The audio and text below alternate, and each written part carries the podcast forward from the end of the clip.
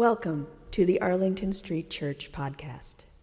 Founded in 1729, Arlington Street continues today as a gathering place for progressive people of faith in the greater Boston area and beyond. We are located at the corner of Arlington and Boylston Streets, across from the Public Garden in Boston, Massachusetts. Please visit ascboston.org for more information about this historic Unitarian Universalist congregation. Arlington Street Church, gathered in love and service for justice and peace.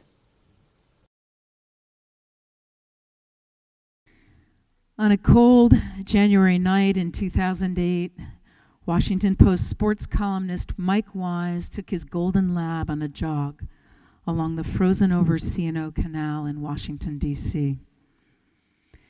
He writes Luli went out onto the ice and fell through and I went out after her.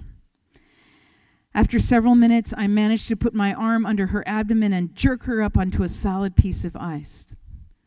Luli scampered up the embankment and on down the path, then circled back for him, waiting on shore, pacing. Mike tried to put his elbows up on the ice to get a little rest, cutting his wrists on the sharp edges. He couldn't feel his hands and arms and then he couldn't touch bottom. And then he could barely move. He was all alone, and he was dying. Trying not to panic, he began to yell for help, and suddenly a young man came out of the darkness, also out for a run. First, he noticed a couple of holes in the ice. Then he spotted Luli on the bank of the canal. And then he saw Mike. He slid down the canal and lowered himself in, breaking up the ice, and waded into the freezing water up to his chest. He reached for Mike, and they just kept reaching for each other. And then Mike felt his foot touch bottom. I knew I was going to make it, he says. And Luli didn't have to go home with someone else that night. Mike continues The guy made sure Luli and I were all right. I was in shock from the hypothermia, freezing, out of breath, but I managed to ask him his name and where he worked. Jason, Jason Coates, he said, I'm in law school at GW. He said he was cold too, and he took off again like some superhero who shows up when people are in dire need. In the days that followed, Mike tracked down Jason. And then they became friends. Mike helped Jason with his career. Jason attended Mike's wedding to Christina. Mike got a one day license from the Universal Life Church and performed Jason's wedding to Alex. In the middle of the ceremony, he looked up and caught his wife smiling at him. Their four year old son, Oliver, was seated in her lap, and he fought back tears of gratitude, knowing he never would have met her, never would have that baby or the one on the way, if it weren't for Jason. I heard Mike Wise tell this story to Ira Glass on NPR last Saturday. And of all the heroics in it, the thing that touched me the most was the wholeheartedness of these two men. In planning Jason's wedding, Mike learned how Alex loved the way Jason indulged her spontaneity, going out into the gale forced winds and rain of Hurricane Irene. It was only after they returned, sopping wet from head to toe, that she found out that Jason really hates getting wet as I was letting that sink in, imagine someone who hates getting wet, wading up to his chest in the icy water of a freezing canal. Ira Glass asked Mike Wise if he thought he'd made the wrong calculation in trying to rescue Luli. It had almost cost him his life. Mike said no, the, the wrong calculation he made was in taking off her leash along a frozen waterway. And Ira pressed him Given that Mike nearly died, did he really think he should have gone into the canal to save his dog? Mike said, Yes. And then his voice broke. I don't think I made the wrong choice, he said. Because a life without her for the next 10 years wouldn't have been a life worth living. That dog was everything to me. This morning, my friends, I want to make the case for wholeheartedness, for opening our hearts and living from the heart, for devotion, for being all in, and for giving our all for love. Leadership coach Robin Sharma writes Great achievement often happens when our backs are up against the wall. Who you truly are surfaces only when you place yourself in a position of discomfort. Our power most fully exerts itself when the heat is on. Challenge serves beautifully to introduce you to your best self, your best and most brilliant self. It's very human to take the path of least resistance, he continues, continues. And it's normal to want to avoid putting stress on ourselves. But easy times don't make us better, they make us slower and more complacent and sleepy. Staying in the safety zone and coasting through life never made anyone bigger. Born in 1913, W.H. Murray was a Scottish mountaineer who wrote a compelling account of an expedition to the Himalayas in 1951. There was a lot in the way of getting to Everest, but he and his team were undaunted. He writes We had definitely committed ourselves and we're halfway out of our ruts. We had put down our passage money, booked a sailing to Bombay. This may sound too simple, but it's great in consequence. Until one is committed, there is always hesitance, the chance to draw back, always ineffectiveness.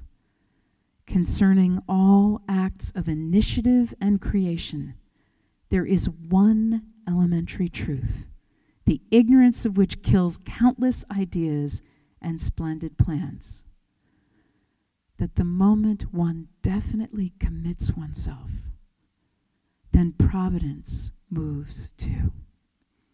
A whole stream of events issues from the decision, raising in one's favor all manner of unforeseen incidents, meetings, and material assistance, which no one could have dreamt would have come their way. W.H. Murray concludes I learned a deep respect for one of Goethe's couplets Whatever you can do or dream you can, do it. Boldness has genius, power, and magic in it. This is what it means to be wholehearted. In the spirit of anti colonialism, all of us are invited to completely reimagine the stories we were told of many early explorers and pioneers to the end that there's very little uplifting or inspiring about their exploits. The sheer greed and violence of their missions are soul searing. There's one small part of one story that has stayed with me which proffers a metaphor for wholeheartedness. In 1519, Hernando Cortez and his army landed on the shores of Veracruz, Mexico, determined to conquer it for Spain. This expedition was the beginning of the end of the Aztec Empire. But in the early days, as they marched into battle, the Spanish conquistadors were met by a powerful native, native resistance inland, felled by disease, and quickly they ran out of supplies. So, this may well be legend, or at least not entirely correct, but here it is as I learned it. In the face of certain death, Hernando Cortez ordered one of his lieutenants back to the beach with a single command our boats. So I learned this story from my fourth grade teacher, Miss Parsons. The same one I've told you about, who in a science lesson about the eye popped out a contact lens and packed it around a classroom full of astonished nine year olds. I wouldn't put it past her to have planted the idea of burning our boats as a metaphor to live by, sabotaging our instinct to retreat, compelling us to muster our courage, and destroying the option for failure. Burn your boats. To be wholehearted is to align ourselves to our moral compass, to take risks for our values, to take risks for love. Over 30 years ago, my friend Father Grant wrote me from his parish in the, in the slums outside Lima.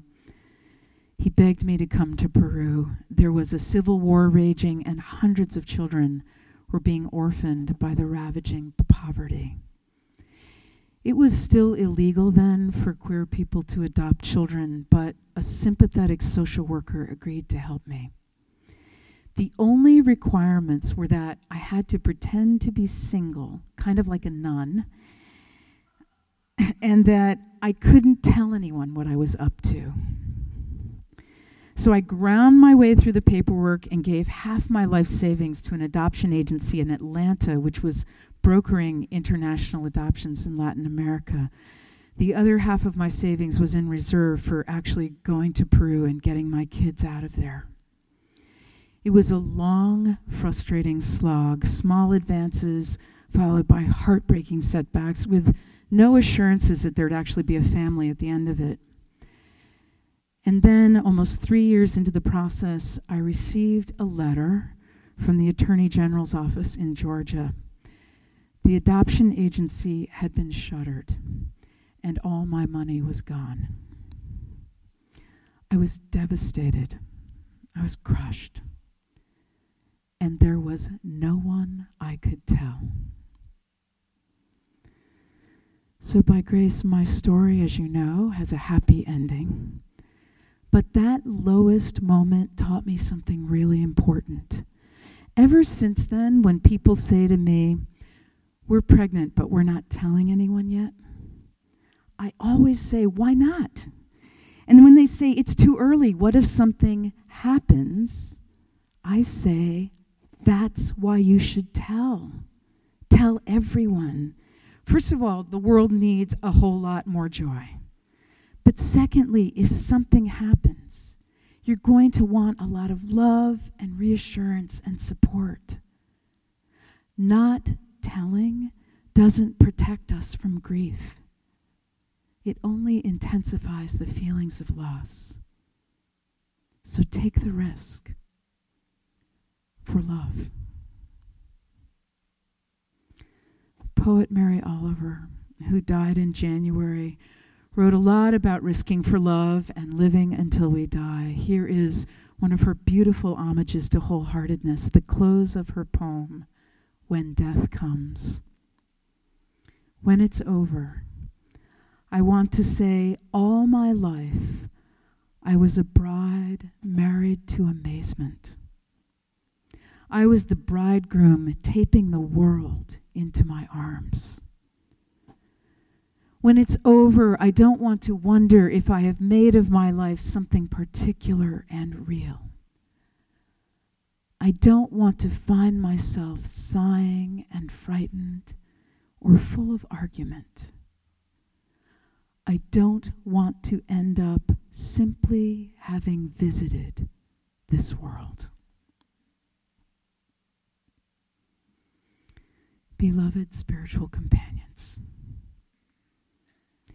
may we wade out into icy water. Burn our boats. Be undaunted, be committed, be introduced to our best and most brilliant self. May we open our hearts, live from the heart, be devoted, all in. May we give our all for love. May we choose to be wholehearted. Amen.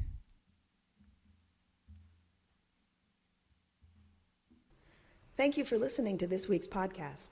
We would love to hear from you via email at office at ascboston.org or through our Facebook page.